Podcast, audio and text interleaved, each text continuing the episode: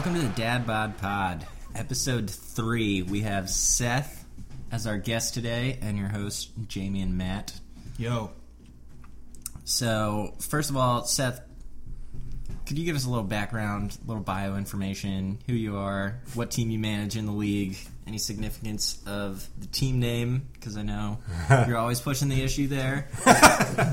and then, um, yeah, just where where can we find you? Any any podcasts, any Twitter, Instagram? Where where should people find you? What a wonderful promotional opportunity. Uh, this is Seth, by the way, uh, coming to you live on episode three. And I'm. This is such a gift uh, to be a part of uh, to all all the people out there. I am figuring out kind of who I am and what comes next. I guess the short version I say is I'm a grassroots organizer, a Charlottesville native, a pastor, an educator, a nonprofit consultant. I'm starting to sound like Philip Seymour Hoffman and the Master. I do many, many things, and I, um, my Twitter handle is Rev Seth Dub, and I've just tried my own hand at a podcast. You can follow along and listen uh, at FFF That Podcast. Faith, fantasy, and football, sometimes all at once, taking a look at some of the issues of the day through the lens of this thing we love so much we'll see if it uh, takes off. It's not as good as this podcast. Right now, in the aftermath of all that Charlottesville's become known for in the past year and a half, and having been kind of immersed and entangled in all of that, uh, partly based on what we did, I'm just excited to turn a new page and look forward, uh, starting now. That's awesome. Thank, thanks, Seth, for uh, for some some some good good background. Um, there's there's just so much to cover in this episode. I feel like we got a, we've had a lot a lot going on. Obviously, draft day is uh, is in the bag, and um, a lot has happened. Uh, yeah, All before opening kickoff. all before opening kickoff and gonna try to keep it from sounding frantic but we're working we're working against the clock here and uh, yeah we have a, a subscriber base of about 12 Yeah. but I as thought it was I thought it was seven. it's it's about 12 and as they say they're not ungrateful they're just impatient so right. we're we're trying to get these out weekly so This is a red zone podcast. this is this is gonna come fast and furious. But let's let's start with a quick draft overview. Uh, we had the draft. I it got rowdier than I was expecting, but it was a ton of fun. My favorite quote was from Travis. He was just over the moon. He was completely over the moon. But Is that a euphemism for wasted? He did fall down in our kitchen. wow, we're just I, After saw, I draft. saw his legs flop up. I air. was. Um, that was unusual. This is audio, so there's no video proof of this. And Travis, I'm not throwing you under the bus. I don't know where these guys are going with that. I'm just saying Trav had a really good time. I had a really good time. He also had a really good draft. I think most people had a really good time, and most people are pretty happy with, with their draft outcomes. But uh, in some secret Patreon subscriber only content, we kind of went through the draft grades, who had wins and losses. So we don't have to spend too much time on that. People in the league can can go to that that secret content and hear more of that draft analysis. But I do want to I do want to touch on it and just talk a couple, couple quick things. Uh, the one thing that that re- really reached out to me, I saw I saw a couple of questionable selections, and I think it's worth mentioning the mistakes that I think people made. Uh, the first one, and we'll get into much much more detail later with some trade analysis. But Seth Seth took Joe Mixon in the second round and immediately regretted that decision. So that that was the biggest mistake, um, as evidenced by some some some some future trades, and I, I recommend you going to listen to Seth's podcast for more explanation on that. the second one was Caleb taking Alshon Jeffery and admitting himself that he did not know that he was injured. What, what, what round was that? And I I don't know what round it was, but he he regretted it, not knowing that he's coming back from that shoulder injury, and it's a little unclear of when he'll start, but definitely not the first three weeks. Did he try to blame it on that Idaho air? Uh, I don't know. He was on top of a mountain, not in person, but he he did not have the information he needed to make make a, a correct selection there. And then the last one, I uh, I wasn't paying attention and auto drafted Jared Goff. And anytime that the clock runs out on you and you auto draft, got to own up to your mistakes. And I ended up with Jared Goff, which I'm not upset about, but it was it was not the the pick I would have made there. So I mean, your your mistake was my loss. I I, I was planning to grab him in the next round. Yeah, and Matt, you've said that basically your targets, rounds five through nine, got selected before you wanted them. Uh, tell tell us a little bit more of Ditto. who who you think Uh, got really good value in those rounds. Who were you targeting? I definitely expected Jamal to come around to me in the sixth. Uh, that did not work out. Um, shocked by that. And then I was looking for Rashad Penny. That did not work out. Uh, Aaron Jones. Uh, I, I have to admit, every single person I think I was targeting in, yeah, yeah, in the middle rounds was was was gone. It's So, an uh, RB happy league. It was an RB I couldn't. I couldn't. be- I couldn't believe it. I mean, obviously, I, I took some wideouts um, in the top four rounds and needed some running backs. needed some running backs work out for me in, in the later rounds, and that they just weren't there. Uh, I know. think we're blessed with hashtag blessed with a good problem, which is that a draft day was such a success because I think for the first time everyone was really bought in and dialed in, paying attention. And I'm a little worried that we're all reading the same articles, and so I thought several players would be available to me in rounds five through nine that were not. And so it became all of a sudden this game of one upsmanship where the dominoes started falling, and all of a sudden it's what, Doug Martin in round seven for Uh, me? Yeah, Doug Doug you Martin. took you took Doug Martin round is, seven. is- I think Later, but I it felt that that was all who was left. Um, yeah. Is Doug Martin on the waiver wire right now? I did drop him for Giovani Bernard, Yeah. who happens to be Joe Mixon's backup, who was dropped by Zach. Well, I've, I've got Marshawn, so that's that's good to know. There's there's been a Back, back. lot of maneuvering post post draft, so that waiver wire is active, and we will we'll get to that in a little bit as well. But overall, great draft. Um, once again, something we covered in episode 2.5. But Stephen Luck coming in with the value based draft app That's right. paid, I believe, two ninety nine. It might have only been one ninety nine, but He wasn't just trusting the stickers this year, partly because no one could with that alphabetical order. Yeah. yeah. But shout out to I Stephen. like his I like his team. for putting in a small investment could pay off in the end run. There's money at stake here. So Yeah. Well None played. of us might see him until next year's draft, but he could win it all. he, he's on my soccer team. I see him almost every week. go. But um, great play, Steven. Also, want to give a draft shout out to Sumner, who came in, is not an owner in the league. He just came to the draft, um, was was a big part of it, but he kept kept people accountable with the clock, which was huge because that was I wouldn't say a debacle last year, but definitely more frantic with the way that you know it kind of rotated from person to person, round to round. we had a lot of sub drafters last year too. Yeah. So him coming in and just just really focusing on the draft clock and keeping people accountable there, like I said, clock ran out on I'll me. also I- say he was he was pretty soothing when I would walk up there and uh, no longer have any idea who to pick because you know rounds five through ten everybody I wanted was gone.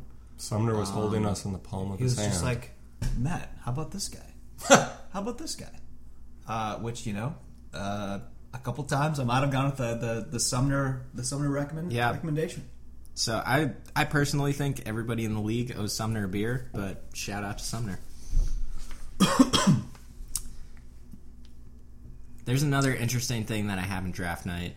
Um, so we were very close to switching both to an auction format for the draft and making the league a keeper league, which I think is interesting in a league like this to kind of have a little bit more of a long term focus instead of this season to season jump with the redraft league. Um, there's a lot of different perspectives about this, but due to the anonymous polling system that Travis implemented, which we have maligned pretty extensively in Can I- previous episodes. So Can we I- ever find out? Can I confess real quick? oh, wow, we've got an on-air confession. So I actually, yes, I actually voted twice. as yes and a no. No, no, no. So I voted Oh. the same way both times, but Tra- Travis kept sending these emails, I'm bummed. and you know people weren't responding. So I just kind of two times. Pretty sure that's a casually. Yeah. casu- casually clicked, and I was like, "Oh, it's letting me, you know, take the survey again. So why not?" Uh, I have to admit, I did vote in favor of auction. I think I voted in favor of keeper as well. I actually can't remember, um, but you know, it, it didn't matter in the end. So who cares? But yeah, as we discussed in episode two with Zach Robbins, there was one damn naysayer, and That's right. I thought Still unknown. I thought we would find out about it at the draft. No one stepped forward, but we, we have three possible people that said it might have been me. Uh, Drew said it could have been him somewhat accidentally, but the fact that we, we don't know who voted what can't confirm that. Caleb Fleming said it might have been him, but he was also thinking about leaving the league, so he thought his vote wouldn't count, but also hasn't confirmed that he voted no there. Uh, Trey was another person that said it could have been him. He's not sure.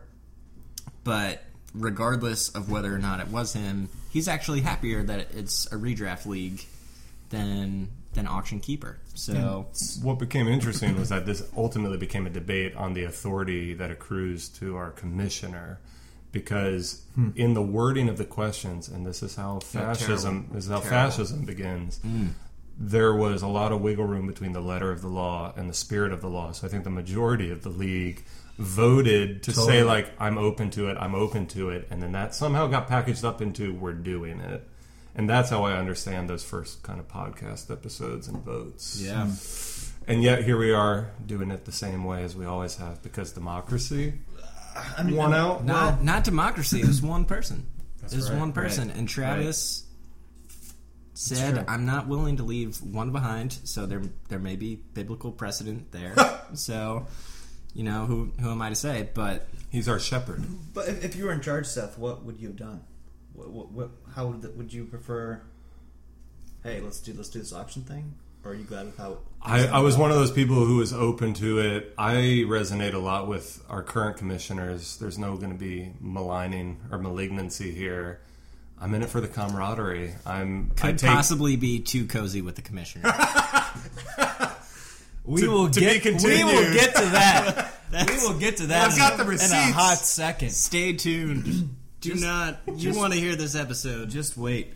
Uh, This is the slow to- boil, like artisanal horror films. yeah, we need to we need to chug along here to, through through some uh, Speaking of some chugging. rules. Some, But well, before we get that? to that, I just want to say we will find before the end of season one of this podcast, we will accurately identify the damn naysayer, and we'll also hear from everyone about what what they think if we I stick think- with redraft or if I think that could be a team name for me at some point this year. The damn naysayer. Yeah. Yeah, but like we're it. we're gonna find him. We're gonna talk to everyone on this podcast. We're gonna find where everybody That's right. lies on this issue, and I think it'll be a more nuanced discussion going into next year. Quick insertion here. I didn't answer that question at the top of the hour. It is okay to change your name from year to year. Part of the creativity and kind of joie de vivre is is to what is the the hottest thing of the day. So to your question earlier, my team name this year is Neil Armstrong. There's a hot movie coming out called First Man, which is going to track the first guy to walk on the moon, and except it's Neil with a K N double Oh. E L. We've got, Um, we've got a play on words here. But it might change as uh, the fall unfolds. It's just an encouragement to all y'all out there who might be thunder and lightning again, or who are the chefs.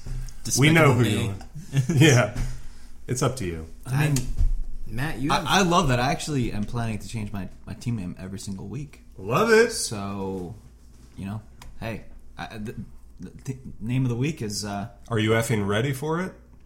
exactly you know playing Robert, uh, fearless leader of RUF. Uh, I can't wait to take him down. You're gonna tweak your opponent every week with your name. Tweak my opponent every week. With Meaning, like, are you gonna like have a dig? Oh, totally. I mean, I'm I'm already planning. I'm already planning ahead. Just wait. Just wait, Seth. Am I going to get WTF trading Mixon? Uh, we'll see what happens with that. All right. The other thing that happened draft night, we made three rule changes. The first one is to punishments. Um, so I don't know if anyone feels like they want to take this one. The first Well- thing that jumped out to me was just both Steven and Robert said that the fact that five minutes of stand up comedy being the punishment actively was a detriment to the enjoyment that they had in the league yeah, last made year. it not fun. They said. Yeah, which It wasn't an incentive? no, they like the fact the that that fear was the of, threat. stand-up comedy made fantasy football not fun. Right. And I don't think that's what anybody wants with the punishment.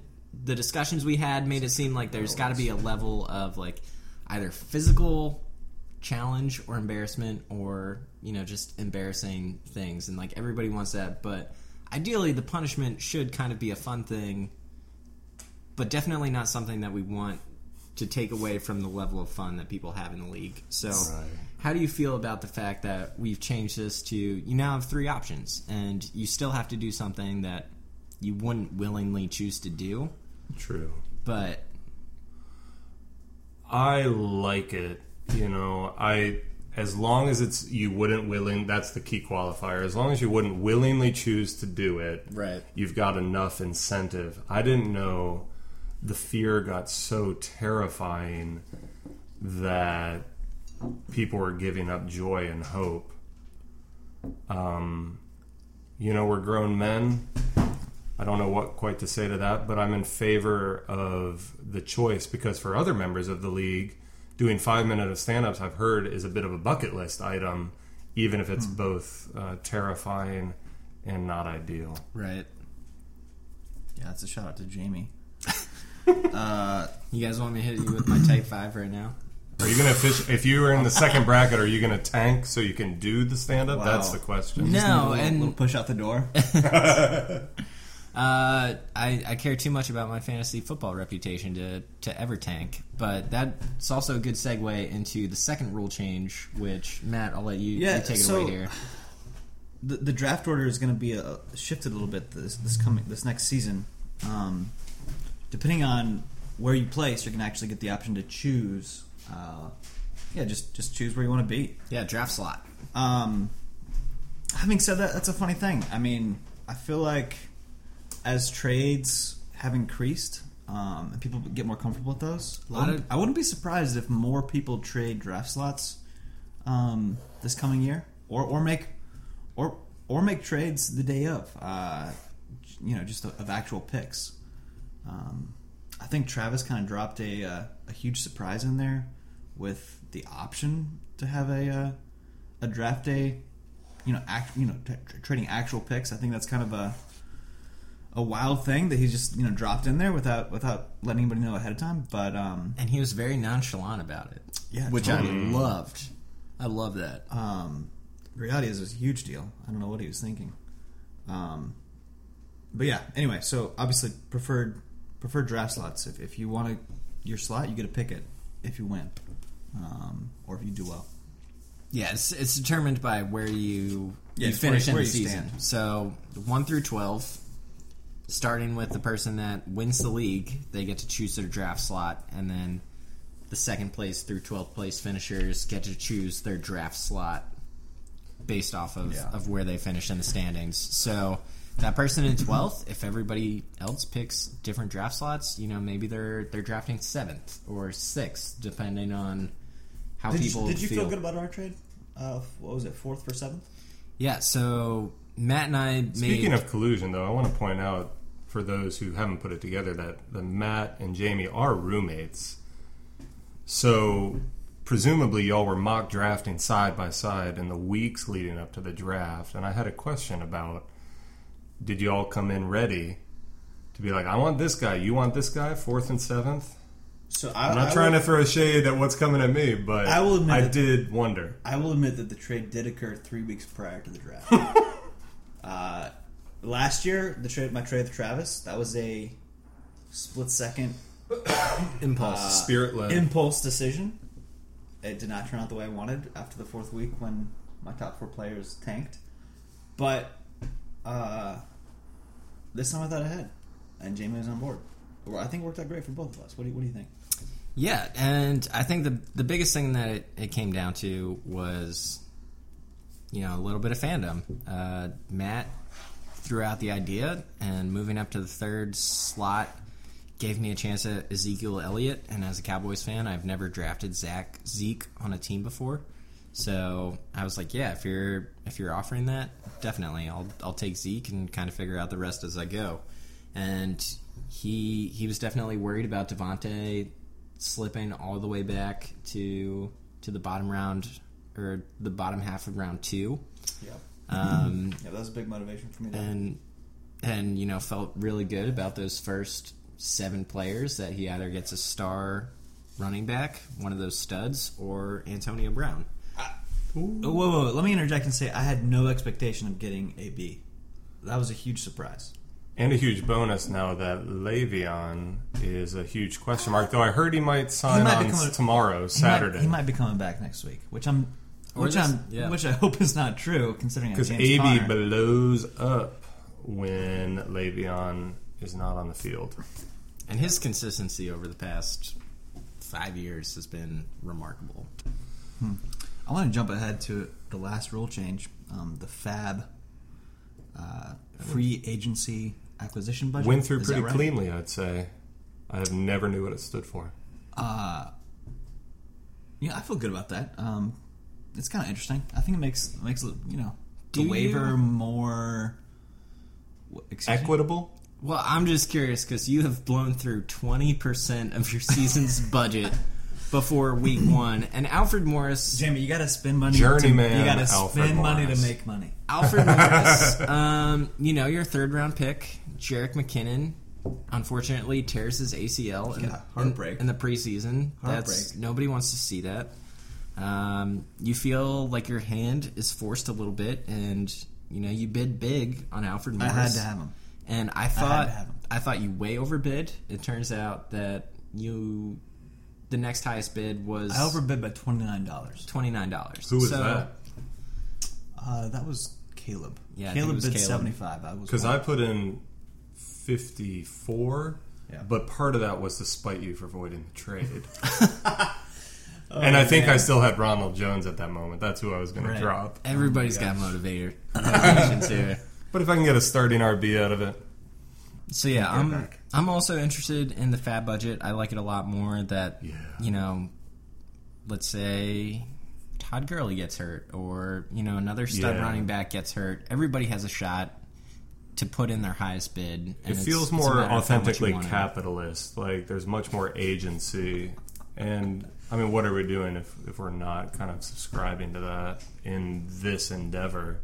I think the the crapshoot that it was before, I could never quite make sense of it. And sometimes, even though it's probably no one's intentions, the old waiver wire model felt like spite because everyone's reading the same articles. Here's who you should pick up this week, and sure, you want those points on your bench, but you also kind of want no one else to have those points on your bench. But now, if you're say top RB goes down, you're willing to go all in because it actually could be a season saver, and other people are mitigating the risk more versus what they want to hold their money on to. So I'm a big fan of that change. I like it as well, and that kind of seemed like a you know a positive argument for capitalism from Seth, which You're welcome. I, I don't know. We'll we'll we'll see where where that lies. But once again, I'm gonna throw in a quick plug for his podcast. F that. Definitely take a look at it because they handle those those critiques of capitalism much much more in depth than we'll, we'll handle here. On this week's episode, what to make of the Nike commercial? Back to you, Jamie. Wow, I'm I'm enticed. I'm listening to that later this week. Yeah, Jamie, I, I'm still a little shaken by everything that went down with with uh, this trade debacle. Let's go But- Oof. But uh, could, could you kind of give a, a summary or an overview of what went down and Yeah, what did it look like to outside eyes? Yeah. I'll Yeah. I'll ask that question. So we we've been pushing. Friday afternoon already, Yeah. like not more than half a day Yeah. since we all went home. yeah? So so we've been Yeah, pushing ago this off. You've waited long enough. Here it comes. This this is one that everybody was curious about, and I apologize if I go on a two minute monologue here, but let's talk about the trade debacle. And the biggest piece of this. why, why, why do you use the word debacle? I use the word debacle because, as far as I know, this is the first vetoed trade in league history. Yeah. And we'll start off there. How do you feel about just at a philosophical level vetoing trades? And if you ask me, I am of the belief that you should not veto a trade unless it is a clear case of collusion. If Yeah. if if you as an owner and everybody here as an owner has their own method of creating value and doing their own research and making wise practical decisions We're all taking the league seriously.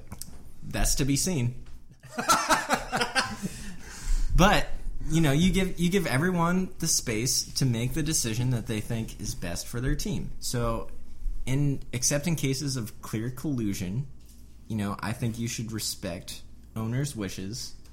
And if we feel like somebody is getting fleeced in a trade you know i don't know what their motivation is for making a, an extremely lopsided trade but you just kind of have to assume that there's some method to the madness. So phil- philosophically, that is where I, I have to. I I would implore most people to. Hmm. Philosophically, can I ask real quick then? Because in a sense, that sounded like it was almost caring for me the Right. fact that this void happened. But I was more under the impression that this might have been more about blocking the commissioner than caring for me, and that actually that patronage felt more patronizing. Yep. Yeah, and then I'm I'm getting there. You broke up. you, right. you broke up the Continue monologue. the monologue. But yes, I vetoed for the first time in my fantasy career, which spans seven years. This is the first time that I healthy sum. that I vetoed a trade. And let me tell you why I did that. One, this trade was so bad that I can't rule out collusion. And I would very much like to see the texts, I would like to see the email communication from Seth to Travis back and forth of how this trade came to be. The second one Well, could, is could you explain why it was so bad? Just for our oh, listeners. Oh, I'm I'm, I'm getting there. Once again, you're breaking up the monologue, which, which is good. I feel like people like hearing different voices. But this this trade was so bad to Stop me silencing his truth, Matt. because, like Seth mentioned, this happened less than half a day after after the draft. So I feel like I have to be clear here. We are talking about perceived values right now Okay. right? So, could Dion Lewis have a better season than Joe Mixon? Absolutely. Could Dion Lewis, like, could Joe Mixon tear his ACL like Jerick McKinnon tomorrow? Right.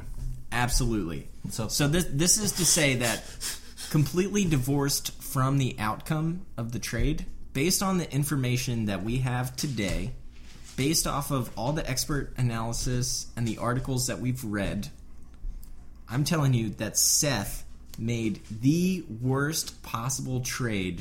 And despite any screenshots that Sean has emailed circa 2015, this um, is the worst trade. That wasn't had. so much collusion. That was like straight usury and exploitation. Abs- what absolutely. someone did to Eric's neat team. I don't know about lowercase e Eric's neat, neat team or or his quality as an owner, but Seth mistakenly drafts Joe Mixon in the second round. That's a key word. He gets he gets information that changes his belief of Joe Mixon's value. Joe Mixon's value or Joe Mixon's character? character and value, but Seth's valuation of Joe Mixon Those has one and the same. changed based off of this new information that he receives. Mm-hmm. Less than half a day later, without actively shopping him on the block, without going around to the league and saying, "Hey, who's willing to make the best offer for this player that I have?" He agrees to a trade with Travis for his fifth round pick. Now, I don't need to look at anybody's second round picks. I can't even accurately name my fifth round pick. It was either Corey Davis, Marquise Goodwin, or Sammy Watkins. One of those guys I took in the fifth round. I will trade anyone in the league my fifth round pick for their second round Just pick just blindly. blindly. Steven's second round pick for my fifth round pick. I'll take him. Trey, his second round pick for my fifth round pick. Blind trade. I will accept. That is the gap in perceived value that all of us have right now. I mean, I would say that the the best stars in the league are all in the top two rounds. Top two rounds. These are guys story. That's where you make your money. that you are counting on to take you to the championship. That that's the decision you're So- making in, in those top two rounds. That's your backbone. You want those top two picks, and I'm gonna uh, I'm gonna allow Seth to make his case, but as far as I know, he mock drafted extensively, so he ran through several scenarios of guys that he can take one two to build the core of his team. Uh, there are several running backs taken between Joe Mixon and Dion Lewis. If you if Were you there? if you want to do a one for one trade, Yeah. why not go for the next ADP or something like that? You go you go to round five to do a one for one trade, and it's it's that fundamental nature that I, I just can't get past. And compelling. it's you, you talk about the team the team makeup. You talk about the people involved. It's not like Travis had a bad trade. I think a lot of people came out of this and Yahoo rankings, which suck by the way, also rated Travis's draft high. But Seth takes a much lower value than he could have gotten in this initial trade acceptance for someone that has a good a good draft. He makes his, his team exceptionally stronger, gives him a second round pick for free. so, you know, if if he doesn't draft Joe Mixon on draft day, if he says, you know, I don't think he's a second round value, he gives the entire league the opportunity to draft Joe Mixon in, in the second round, in the third round, wherever. By not shopping him, by not reaching out and trying to get the best value, you know, he just gives him for free to the person that won our league last year, who had a good draft this year, and I think it fundamentally shifts the competitive balance of the league. I think as an ownership level, not trying to extort more than a one for one trade here of your second round pick is criminally negligent, is grossly incompetent, or it is straight up collusion. And I'm gonna I'm gonna give it to Matt here to add one thought because it looks like he's got something on his mind, and then I'm gonna give it to Seth. compelling. I'm gonna give it to Seth to mount a rigorous defense because I didn't feel like displaying this during text because you know you can't really read emotion, intonation, um, and when you're calling someone grossly incompetent Criminally negligent, or negligent. criminally negligent, so I feel like you should say that to their it's, face. it's a call for Well- another shot of tequila. I mean, I, I'm sitting here, and uh, you know, my partner here didn't tell me he was gonna light up our. Um, Guest. Shout out to Zach for being our Oh, editor my on, on episode three. Zach Robbins. All right. Uh, so I told him to come with a rigorous defense. I, I got I it. to- I told him. we have to know what's the deal. That's your thought? no, Before, my thought is my, my thought was just uh, before I get into the rigorous defense, a clarifying question because v- voided trades are so unusual. I think I had always been operating under the assumption. To me, it was like you know the old thing they don't even say at weddings anymore. Like if anyone th- believes why this these two people shouldn't be wed, speak now or forever hold your peace. It was weird that Yahoo even offered it. Partly, I assume, because it was like trying to avoid this kind of gaming the system come playoff time scenario. So I always assumed it was like one and done, one vote and you're done. But I think what I learned after our trade last week is that it right. actually, Oh, totally. speaking of collusion, Totally. it takes more than one vote to torpedo a trade. Is that right? And let me admit that I texted the majority of the members of this league. Not on the group me. This is ridiculous. Veto this trade. All right. There's so much grace right now in this space. I'm going to save the collusion charge for last. I do have screen grabs of my text exchange with the commissioner, but I do want to kind of walk through my own process. And this is not to convince anyone either in the room or in the league. This is for posterity. And you're right, we'll see. Maybe I have the gift of foresight like Elrond. And Um, Dion's going to win me this league, and and Mixon's going to be gone tomorrow or Monday. So first, I draft Joe Mixon, and I'll be completely honest. The I had mock drafted drafted a lot, and sure enough, because our, our league comes so prepared, a lot of my second picks were off the board already. Christian McCaffrey had come to me a lot in mock drafts, but I wasn't betting too much on him. Stefon Diggs, I was thinking about going WR. People are saying Kirk Cousins is going to light him up this year. With Shurmur gone, to won't feed it to Thielen, and then Jordan Howard was the other. All of them were gone by the time my second pick came, and I will be completely honest. Mike Tagliere on Fantasy Pros had run an article that said, "Here are players I can't do without." And I am a huge victim of confirmation bias in um, which is a real thing, but especially in fantasy football. The problem for me in fantasy football is that it changes article to article uh, based on what I want or what I need. And so Tags had written this article. I said, "Here's players I can't do without," and one of them was Saquon Barkley. So I was like, "Totally great." I already wanted to take him with the fourth pick. One of them was Joe Mixon. This is in the run up. All right, so just that's a placeholder. And so he came to me. I don't pay attention to college football. And someone probably made an initial comment that snowballed. That said, "Oh, that surprised me, Seth." Like, because you know he punched the woman. I was like, "What?" And I think it was pretty clear this was news to me in the draft room. I was like, "What?" Oh, like Ray Rice. There's video. Like clocked her in a mall food court, and I'm like, "What?" And I look up the video while I'm there, and it's true. And I'm like, shit, I should pay more attention to college football. um, the same thing happened to me in my in my other league, uh, drafting Tyreek Hill, thanks to Matt McNichol's recommendation. Had no idea about his college score. that's a whole other story. So that's in the moment, and I'm already thinking. And the, the most I'll say about this at the moment is that, like, I love fantasy football. I'm in it to win it. I read all the articles. This is a wonderful outlet for me.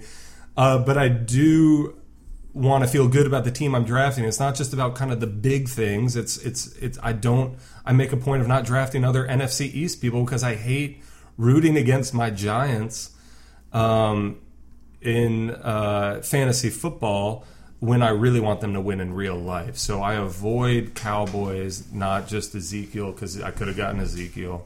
Uh, I avoid um, the Washington football team. I avoid um, the Eagles if I can, and that sort of thing. It's just kind of like this weird, right? This weird. We're superstitious beings. Okay, that's draft night. now we stick around for poker afterwards. Are we all right on? Yeah.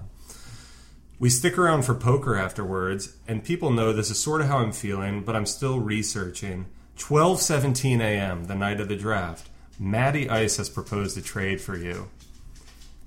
Joe Mixon to Matty Ice, Nick Chubb to Neil Armstrong. That gets. All right. So let me. Let me Oh, I haven't even begun to get oh. started. Everybody in our league is very well familiar with Matt McNichol trade proposals. everybody in our league summarily rejects Matt McNichol trade proposals. Or offers a counter proposal that is equally lopsided, just in our favor. But Matt, go ahead. We're sitting there. Oh, you want to def- speak to that? It's it's uh, indefensible. Seth, All continue. right, so I get an alert while we're playing poker that this gets canceled. 12:50 a.m. Matty Ice has proposed to trade to you in dad bods. To Matty Ice, Joe Mixon, Doug Martin, Alex Smith, to Neil Armstrong, James Conner, Ty Montgomery, a Packer, and Nick Chubb. That did get canceled. I just want to like we're walking through the step by step because I feel like I'm on trial here.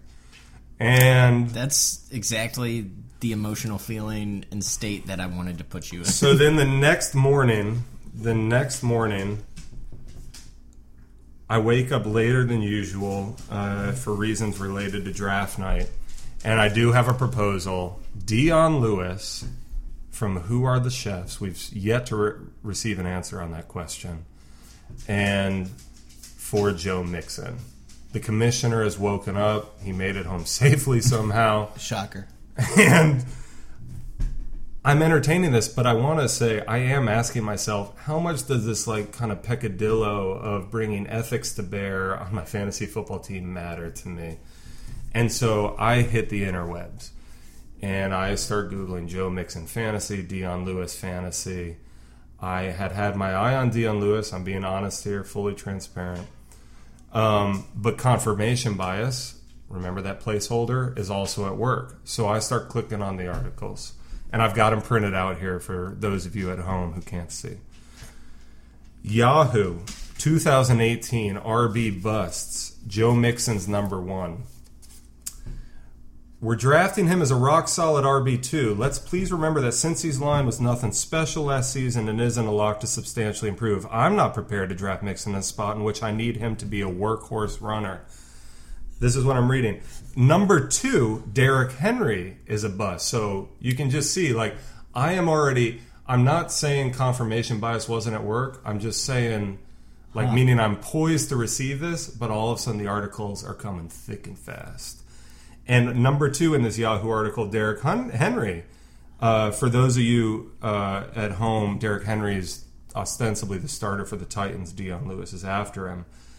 And they're saying um, there's no guarantee Henry will dominate touches near the goal line. This is the same article. Toss in Lewis's superior usage as a pass catcher, and it's plausible he sets the fantasy pace among Titan RBs in 0.5 PPR. I'm like, ooh, because I already have this weird little spiritual juju around offloading Mixon. Circumventing Henry for Lewis or other options. 10 to 25 picks later is the recommended move. And of course, I mean, I'm being fair to the accusations here. I'm collapsing the two on each other. Sports Illustrated, Joe Mixon isn't a top 25 running back.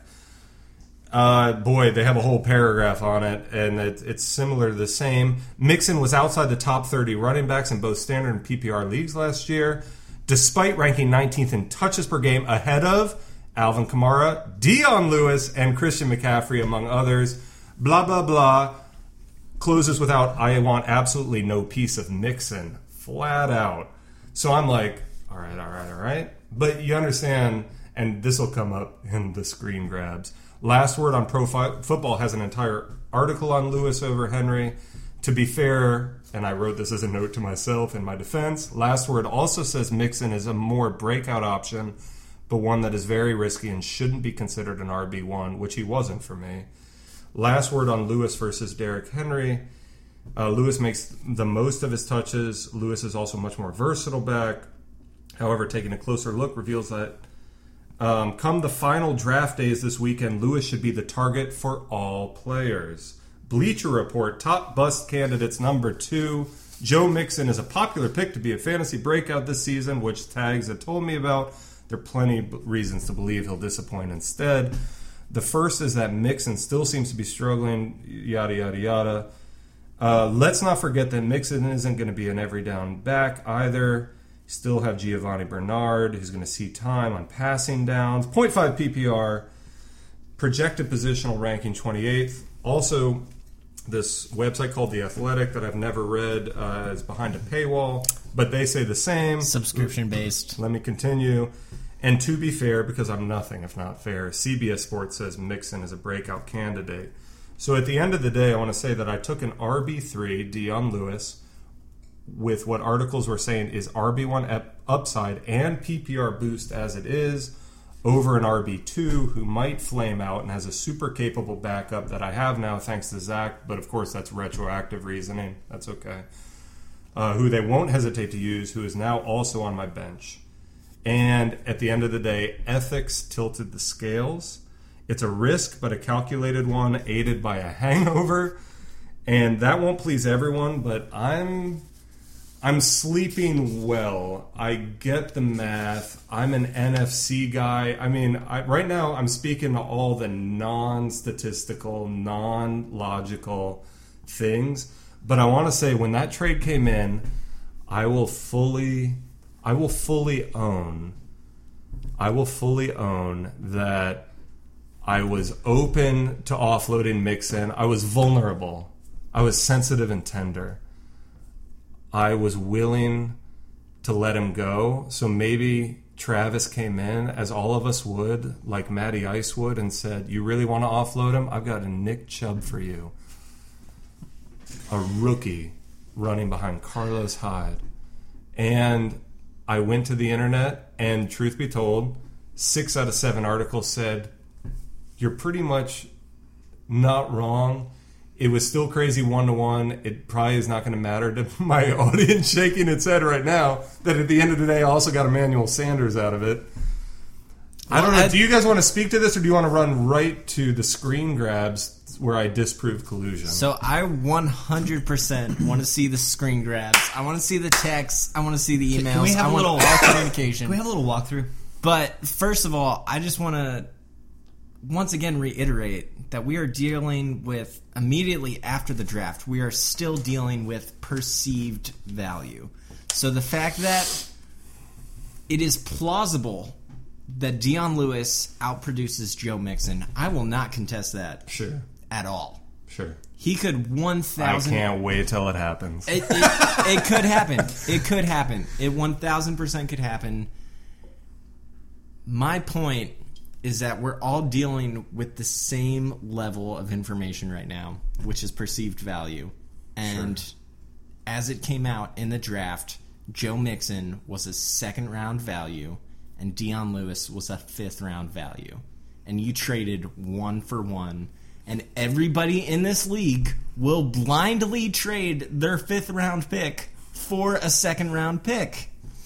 So why not push for more? That's a great like, point. With all of those points about Dion Lewis, if you're if you're feeling good about that, Yeah. why not come back to Trav immediately and be like, I'm fundamentally agreeing to this trade. Joe Mixon is a second round pick. Sure. You're offering a fifth round pick. Throw in Emmanuel Sanders. Throw in someone else. That's a great point, and I think you know if I gained any wisdom from the void and the drama afterwards, and I want to hear how that specifically impacted you later, Maddie. I I hear that, and you know what did Oscar Wilde say? You know we're all in the gutter, but some of us are looking at the stars. And I Is thought that actually made Oscar Wilde, or is that one that Google it on- attributes to Oscar Wilde? touche. I saw it on a Facebook thing, and uh, I I get it. I thought I made my case, but as I said, I didn't expect to convince everyone. What I meant by that is like it's the morning after. Some of us were really feeling the morning after, and you know you can hear more about this on the F that podcast, FFF that podcast on SoundCloud or iTunes. But you know, as an ordained minister of Word and Sacrament, I have this weird kind of. Uh, thing about it. And like i said I, i'm just all i'm trying to explain is how my state of mind on the morning how the snowball started rolling down the mountain. And i do want to say i did look at other options. I looked to zach's roster and because i know he gives zero f's uh, I mean, in a different way from the F That podcast about maybe the character. This was covered on episode one of Dad Bod's Pod of his players. Just look at his roster. Um, though he does have Demaryius Thomas, who's a kneeler, uh, and I looked at trading for him. Um, you know, it's it's a foggy state of mind. I want to say it's spirit led. It, but that could be capital S spirit, and it could be lowercase spirit. What happened happened. I think I brought out the proof. I'm ready to go to the tape. I've, I've got the receipts of my. Um, but I'm, I'm also willing to continue to take a beating uh, if we can. But you know what was fun about this? Can I also say was the drama that entailed? I uh, yeah. Yeah, I I think I've I've pretty clearly laid out the case against. If you and Travis had proposed the same trade again, I probably let it go the second time. Vetoing the first time registers my dissent. So that's a set. That's a, that's in a sense almost like a yeah side separate topic, which is that what are the ethics of voiding a trade in a league of grown ass men Yeah, I, um, from- who who have uh, shown again and again that we do pay attention. And I thought I brought out the proof that I paid attention. Um, I'm not being had. I certainly don't want the commissioner to take my money again. You know this is this is kind of a an undercurrent to all of this. Oh, you certainly don't want the commissioner Yeah. to take your money again, and yet you texted me and you said, "This is this is Seth via text." He said, We've got dueling screen grabs. "Maybe my reasons for offloading Mixon do tilt slightly against winning edge, oh, read the rest of that text though. I remember this. but maybe I also have more fun playing at the way." And what I does that way mean though? Because there was more to that reckless. thread. It means you're reckless. No, what I meant by having more fun paying that way is like I've got a clean conscience now that I don't have a, a jawbreaker. on. Well, you you cited you cited Mike Tagliere earlier, and I'm just going to bring in another That's a quote from. Tags. Uh-oh. Is that he sees him as Le'Veon Bell esque, just on the Bengals, and that if you switch Joe Mixon to the Steelers, he's a top five fantasy running back. Is it a quarterback and team question? It's it's an offensive line. it's an Ah. offense. It's it's So- a, it's a situation, you know. But I feel like that as- supports the data I brought to bear. as far as skill set goes, he sees Joe Mixon as Le'Veon Bell esque. Are you okay on time? Let's get to the convers. Let's get to the conversation. With All right, we're going to bring in a role play here um, because obviously this is juice that's going to nourish us all season. As requested, I screen grabbed my text exchange. I'm nothing if not about transparency and integrity. This is with um, Travis Bickell, who some of you might know as the commissioner Yes. of the Dad Bods League. I'm going to play the role of me, and I'll be Travis. Jamie's going to be Travis. We're going to go to the tape here. This is Friday, 10:14 a.m., the morning after the draft. Seth, pretty solid hangover here. You get home okay? Yeah, same. How do you feel about how the draft went? Parentheses. In general, for you? Good. You? Excited to sit with it this morning once I find some coffee and dig deep on what came my way. I'm surprised, not surprised, at how in depth we all went on similar zones of players that made it exciting and tricky. I had a blast. Lots of surprises, which is fun.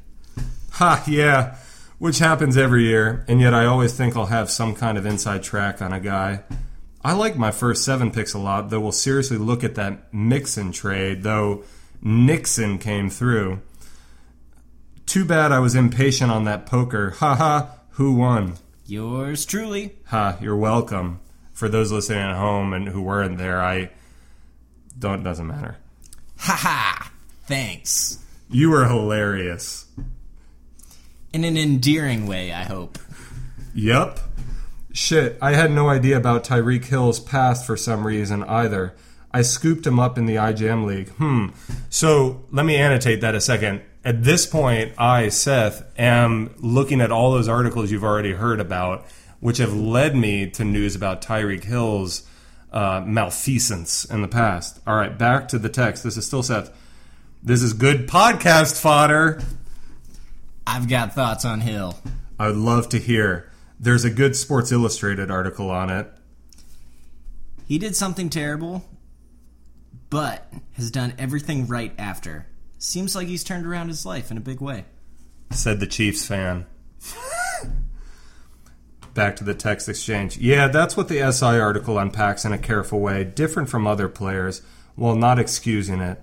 The consequences in owning it are better slash more. That's the sense I get. They raise the interesting question, though, of video slash photos, how consequences accrue more severely to those with videos, perhaps. But yeah, that compared to others, he's walked the road with ownership. Emoji of a fist pound. Rockin' and rollin', and the season hasn't even started. Um, so uh, annotate. This is Friday at 1.37 p.m. I have now accepted the trade. Three and a half hours later, I've done what I believe is my due diligence. Rocking and rolling, and the season hasn't even started means I've just accepted the trade, which I would posit is me recognizing that it's crazy to accept a trade before before before games have even been played. it's new. This right, is amazing. we're still Seth has revealed has revealed his text message threads, which seem entirely incriminating. nah. Jamie Schleicher here Nah. playing Travis Bickell. The next text says, of course, it makes me the unethical one. Facepalm. So Travis is acknowledging that he has no qualms, that there are problems to having Mixon, and then he face palms it, and then I say, true. I evaluated some trades with Zach too, who gives zero Fs. He's got a whole team of ne'er do wells. Ha ha. Haha. You trading Cheetah? In IJM? Yeah. Ha, good question. I did just pull up the F Pro PPR rankings for WR. Part of this is a fun mental exercise slash podcast fodder question, though I love fantasy for its own sake and wanted to get in the bar slash living room with y'all guys as much as possible this fall. And by its own sake, I'm definitely trying to win here. I said this after accepting it. Matt talked me into Hill. I was actually looking at Amari and Tate with that pick, and Hill fell to me. It's all his fault. Ha ha. And then we get into talking about who I might trade Tyreek Hill for. Um, and then, uh, so I'll jump ahead. One more screen grab. Saturday, 9.50 p.m., Sunday morning for those of you at home, is when the trade would have gone through. Whoa, who vetoed our trade? Matt? That's not cool. Three question marks. Just gonna try again. That's lame. I just got an email saying it was vetoed. and you all know the rest. And you know the rest. Uh, Matt, Uh, ve- do- Matt do vetoed the do you trade. know the rest? I, I vetoed the trade. Caleb Fleming vetoed the trade, although he kind of feels like Donald. He he so He he, regretted admitted he vetoed it and he regretted being a part of it after the commish went on his warpath Right. into group me. I think Trey was Speaking kind, of, kind of in the same commish, spot. War- So yeah, let's talk about Sunday morning a little bit. Caleb backtracked, but Yeah. there was also some in-person contact. Yeah. Um, Let's talk about the aftermath a little bit. Uh, I still haven't spoken to Travis since this deal went down. In person.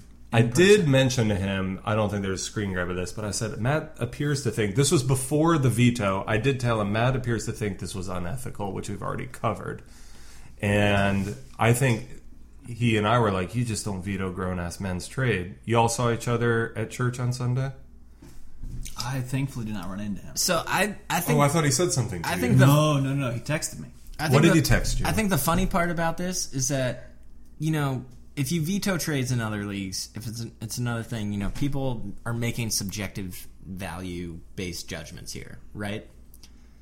The fact that everyone is like, "Whoa, Seth knows what he's doing." There was there was this unconscious, implicit acknowledgement that Seth unanimously got screwed in this deal, which once again goes back to my point that everyone in this league would blindly trade a fifth round pick for a second round pick, and the eventual trade that happens, Travis also throws in sixth round pick Emmanuel Sanders.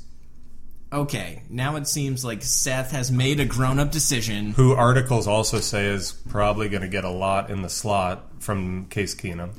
But once again, like that one, at least people can wrap their heads around. Okay, Sure. Seth trades a second round pick before any games are played. We're talking in the day after the draft, which is another part to me because, like, you know, after week Right. one, we actually see people on the field. A lot of a lot of new judgments will be made Sure. based off of pre-draft information. Pre-draft information, just trading a second round pick for a fifth round pick. I get it. I once again go to the statements grossly incompetent, Um, so Crim- I haven't crim- convinced the table. criminally negligent, or collusion. So all I've tried to establish is that there was legitimate buyer's remorse, compounded though by me making the case that I had informed consent from well-established online fantasy football articles that What does could back Matthew, it what does. Matthew Berry have to say about And we're Joe Mixon? we're talking about plausible production. Once again, I Didn't he quit his column? no whoa No, he, he stopped doing he stopped doing love hate. He He, loved, Oh,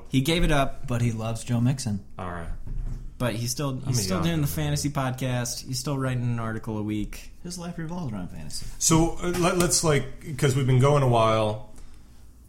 Stepping back to thirty thousand feet, if I'm understanding what's at stake, it's more about are we tilting? I, I think I've also disproved collusion. That was the text thread. I don't know. Travis very clearly stated that he's the unethical one in this situation. I think he meant unethical, by I mean he has no qualms about having a woman beater on his team. I, I don't know. That's we we read the text for everyone. They can make their own judgments. This is this is for the, this is in the league's hands now. We can't read minds. We'll let we'll, let- we'll let some other people interpret. Um, Well, there you have it. I- so I- thirty thousand feet. Like, what does this say? There's a few questions. I'm not trying to wind us down necessarily because I could talk all day. But what does it say about the league in terms of like who are we in terms of policing each other, checking in on each other, and the, the you know like letting people's values be values and, and that sort of thing? Because we have weathered some years where people literally gave zero f's about what they're doing period. Case in point eric's neat team. Um, and and anyone could be had um, but again this year everyone's bringing their best i and and i'm i'm here to say today i'm still feeling good about my team there's a make I know you guys might make a mountain out of molehill out of this, but like there's a bit of a wing and a prayer to my running back situation, but I'm feeling good about it.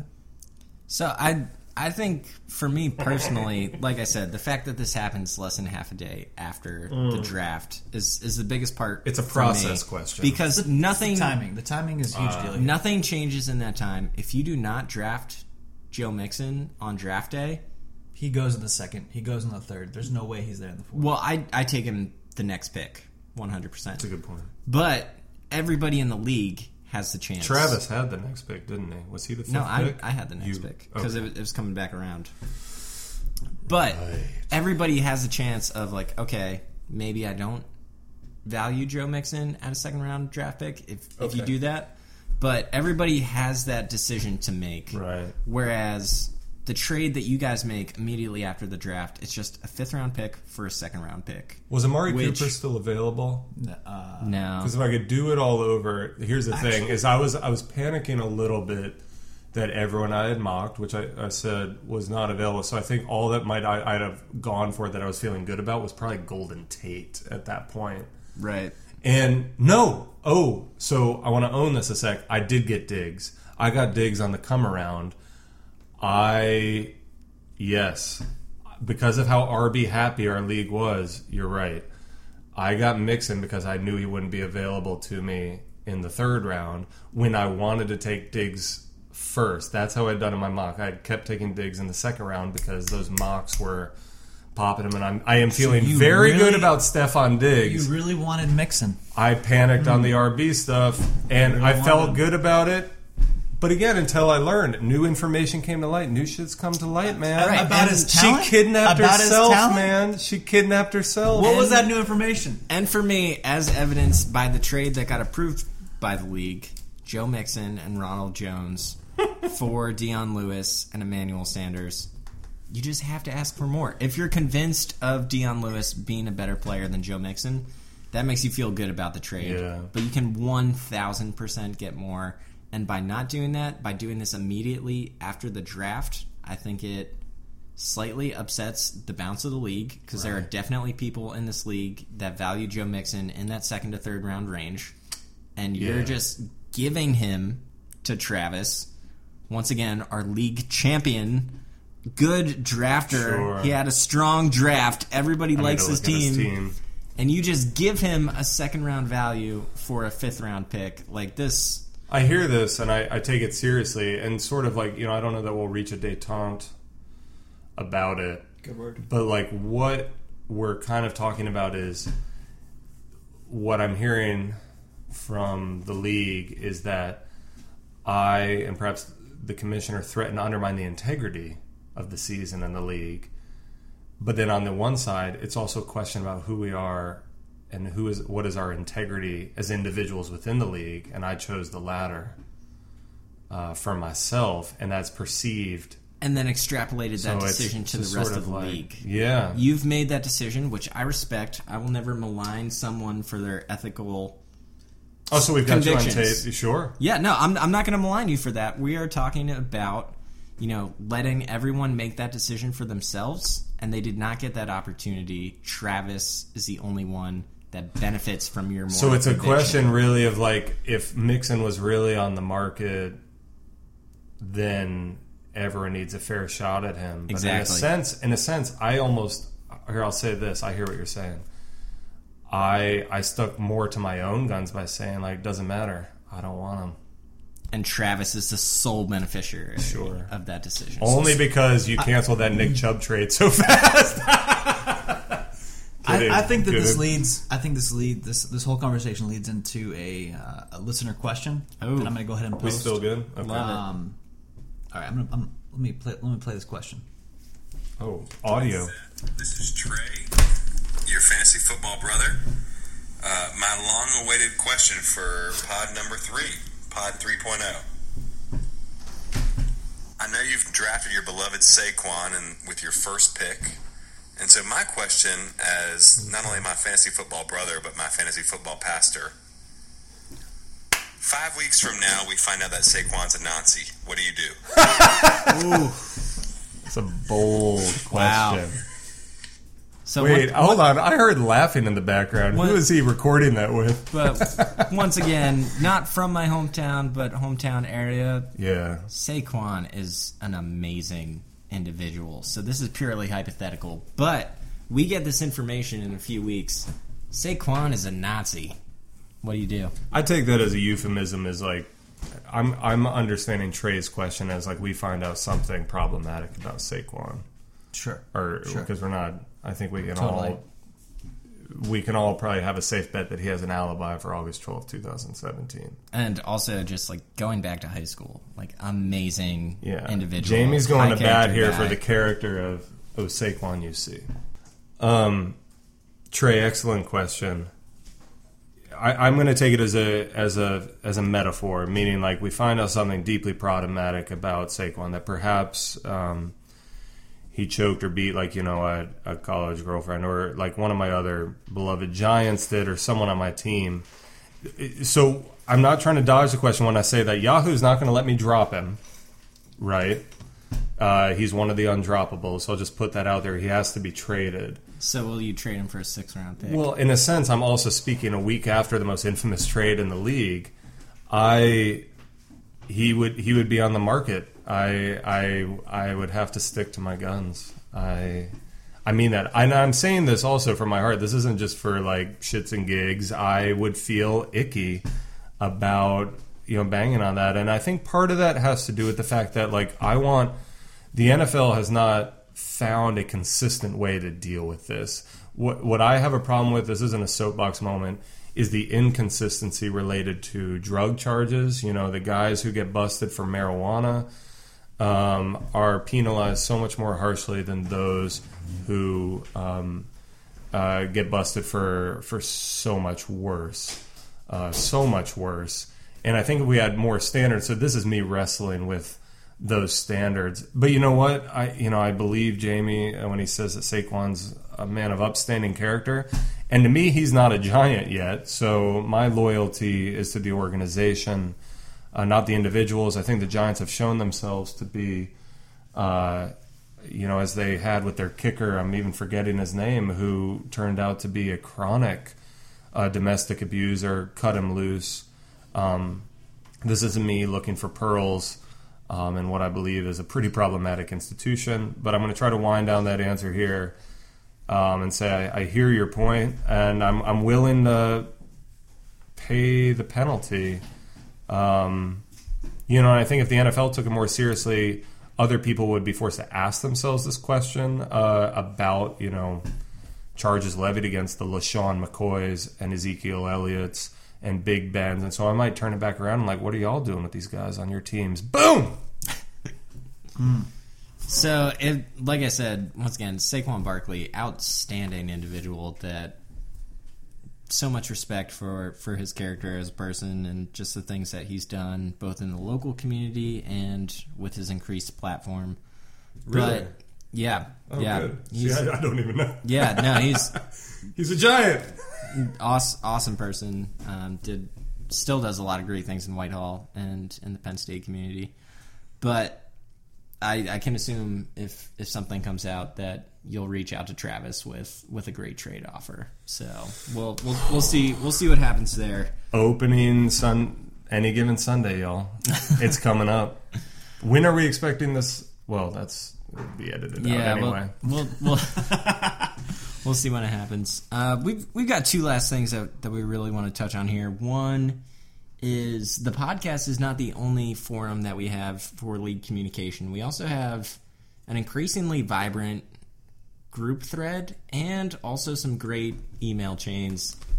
I think we all agree that Sean came out with an email based off of Patreon subscriber only episode, hidden episode 2.5, that was straight fire. Yeah, he was laying claim on years of this league, just saying like we are an institution now. And I'll also say that this whole debate we've had about the trade, if I'm, I'm not just trying to be Pollyanna here. We, it's a testament to how much we've grown together, um, how seriously we're all taking this, and Sean, I LOL'd several times. um, Grace came up, and it that to me is just you know it's a forward step. So I, I, I think there were two things there. The first one is that Travis, for his own personal reasons, did not think that Sean listened to the podcast. Made a bet based off of that claim that if Sean mentioned a secret word, as we mentioned, shibboleth, Shibboleth. Shibboleth. uh, Sean would get five points in the week one matchup, which I was like, whoa, does the commissioner have this power This concerns me. to do that? Right. then I looked at the matchup, and the matchup week one is Sean versus the commissioner. All of a sudden, I was completely okay with it. no collusion. So Sean listens to the podcast, drops the code word, names his team I didn't catch that. I don't think I've listened. Okay. Yeah, Yeah, there's been some. does that, and Travis does the right thing in this situation. He acknowledges that yes, Totally owns it. he is on tape Yep. making that offer. Sean comes through on it. He gives Sean the first five points. I- for He has one. power to do that. That I hope that- concerns me. I think only against himself, and that's Uh. that's something that I would say. Sure, totally. But I, I think that uh, secretly, um, I hope this bites him in the butt. The second part of Sean's email. Uh, so on Hey, our can I on, interject? on do, our do you last, think that? I I mean, Sean's email had to have taken at least it took some time. mm, six hours of prep. I'm going to say there were a lot of links. I doubt he had that. to. Well, I'd hang, say a hang mi- on. I'd he say had a to listen mi- to three podcasts. I'd say a minimum of fifteen minutes to draft that email. No, no, no. But I'm saying he's, he had to listen to three podcasts, and he had to scroll through a whole lot of old emails, Find a screenshot from 2015. and then he had to write up this thing. I mean, this thing was what? I mean, I don't know, a five paragraph, ten paragraph email. It was a big email. I still think the actual writing of the email didn't take more than 15 minutes. That's true, but I, you know, that much reading and research, uh, I, I was just surprised, Sure. um, and impressed. Um, It's what the sport. I can't needs. totally tell if it was, uh, you know, vindictive, so to speak. Um, you know, how frustrated is he? I, it, it was both hilarious and a little bit, uh, huh? You know, do we have an actual rivalry here? Is there is there Yeah. something going on that we should be, you know, at minimum intrigued by, but perhaps even um, concerned about? Who even knows? Uh, so I'm really interested in, in the development there. Um, you know, and what continues to go on between uh, between Se- uh, between Sean and Zach this season, but their matchup will be one to watch out for. Um, curious what will, what will happen. Yeah, two two things from that email regarding that. Um, definitely very excited to have Sean on the podcast and ask him, you know, which which level is just kidding and fun, lighthearted trash talk, and two, uh, which which ones you know coming back with, uh, you know, not not liking being labeled as the most overrated owner in the league. And credit to Zach, we asked him a hard question on the podcast, which we're going to do this entire season. I I feel like Seth is probably feeling a little defensive based off of the way that we've worded some of this tra- trade discussion.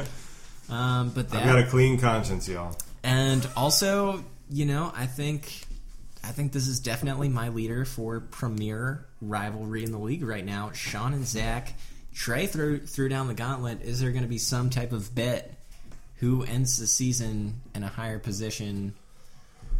We'll see if anything develops there, but I'm watching. What's your one. money on? If you if you had to bet, who would you pick? So I really liked Sean's draft. Um, I think Steven gets really lucky with the Saints being on bye when when they match up. So he he misses True. Kamara, he misses Michael Thomas, Ingram. Ingram um, in week six or seven. I forget when that is. Um, you know he is he is a little dependent on the Saints and the Patriots, but Sean had a strong draft. We'll see what happens with Zach. He's got a couple couple aging superstars like got LeSean McCoy. I've got a lot of boom and bust options. I feel like. We'll we'll see what happens there. But if I had to pick one, I'd I'd hedge a little bit towards Sean right now. Hmm. I'm having a, I'm having a hard time not agreeing with you on that. Yeah. It underscores how much we're beholden too to just what happens in real life in the league. Meaning, Sean's been the victim of injuries there, one of the Yeah. smartest, most engaged players, and so that's really the test of Zach's statement. I think is that you know in the in the sweepstakes for who makes the most league moves. I'd say Matt's consistently gold. I'm silver, but Sean's bronze. I'm, I'm certainly winning right now. and certainly it doesn't it doesn't speak to where you land in the league it's just sort of a testament to how much you're trying perhaps i don't know uh, they don't give out a trophy for it but I do wonder if there's such a thing as trying trying too much, but um, what else we got? I mean, the last thing we, we were going to touch on was the Le'Veon Bell thing. Uh, tough tough break for Cody, but it remains to be unseen. Does he come in week two? Does he come in week ten? Um, but as The- you mentioned in another forum, you know your fantasy life is kind of a little bit like a roller coaster. Roller coaster fantasy life. You've got life. connor cody's got le'veon right Yeah, so in a, I mean, it's been a couple days. You know, I lose Jerick. so you've got at least an rb1 replacement for one week I Third- spend a crap ton on Alfred Morris.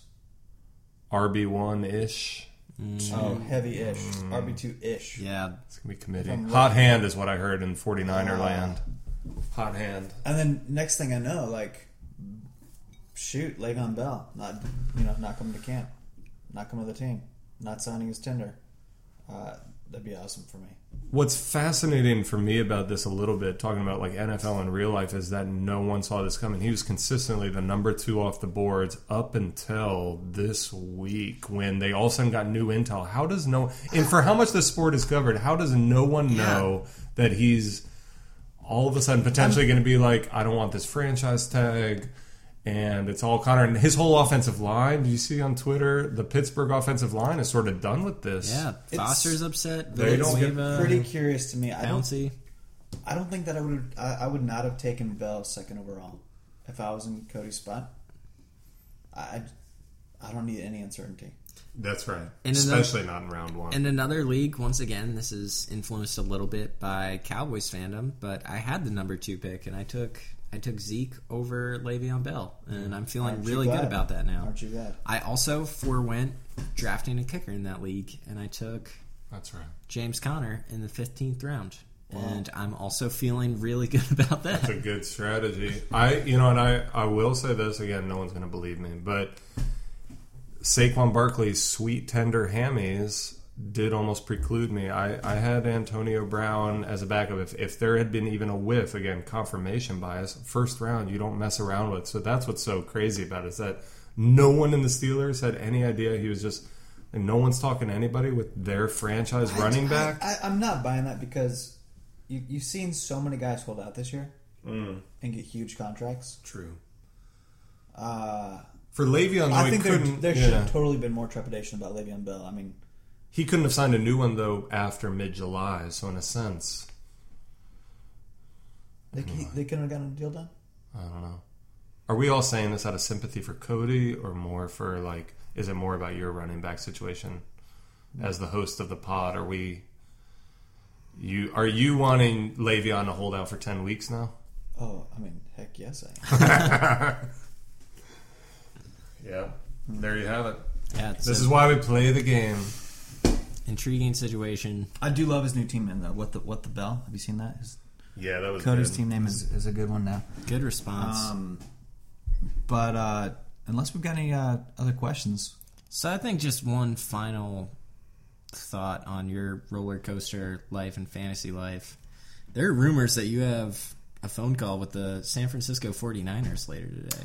Is Oh, that What's this about? what? that is true. Uh, An interview? So I'm a free agent, as it were, and In life? in life, Ditto. uh, in real life, Ditto. not in fantasy life. Ditto. Uh, For all you listeners out there, I'm I'm looking for a job. yeah, hire me and Seth. That's Seth, by the way. Uh, Which brings us to our sponsor, ZipRecruiter. Just kidding. We're we're unsponsored, but when you're old, call Sean. And if you need to do laundry, who's our sponsor there? Crazy. the mother load. The Mother Load. The mother you do life, we do laundry. Um, yeah, so it's funny. I, I I sent a message to this guy on LinkedIn who works for the 49ers, and I said, "Hey, bro, your sound, your job sounds awesome." And he said, "Yeah, dude, it is." And uh, Confirmed. What's the job? we kind of went, we kind we kind of went back and forth. He he works Good as a manager in um, strategy and analytics for the 49ers, and uh, Like Moneyball? Uh, kind of, but not really. So Does he So know we, just, Jonah Hill? we just we just went back and forth, and uh, uh, next thing I know, he's asking me for my resume. Um, and then today I've got a call. So Bam. this episode is also brought to you by LinkedIn. uh, so you know the Niners. Hey, I'm a Packers fan, but uh, Is there a position, or is it more about? there is a like- position they're hiring, and Bruh. this is kind of an inter- informational chat. We'll see what happens. We'll, we'll see. This afternoon, Yeah. I also have an interview uh, with a California organization, Oh really? Brave New Films. Well, shoot. I hope we're both flying to uh, uh, California soon. I'll always be a Giants fan. Hmm. That's exciting, man. If they pay me the money, I- I'm you know 49ers all the way. By the time you're Pay me- listening to this, Pay me the money. It's crazy. Might have a lot of inside information on Jimmy G, Marquise Goodwin. Who we got? oh yeah, George, there's my good dude, one. I have George good. Kittle. Marquise is gonna be. I think he's gonna be huge. I was really looking for him in the fifth or sixth. I I'm got sad him. didn't I got him. So this is also the thing. My bench, my flex spot. This is no one gives a shit anymore. But like or is going to believe me. But there was a piece where I felt good enough about my flex spot that I could take Dion and Marquise Goodwin is on my bench. I'll. I, I think right, we've sorry, just you were saying? we've discussed the trade ad nauseum. I, I uh-huh. think I think we got to close this out before people tune out. So Seth, People it's been great it. to have you. Seth. Appreciate you being on the pod. Thanks for having thanks me. for hosting. Uh, I would love to come back. this was our first away game. We're definitely gonna have you back. Yep. And My by, tequila and oh sorry. by by back, we'll definitely be back here. Yeah. I hope to host some games. I got one of those HD antennas for all you listeners out there, so I can get NBC, CBS, and Fox high def. I'm pulling it out of the air You just let me know. like a true I anti-capitalist. Will be here. And I'll be here in the Emmitt Smith crop top I rocked on draft night. Peace in our time. For those who saw my Instagram story, you're welcome. Falling a well. God will.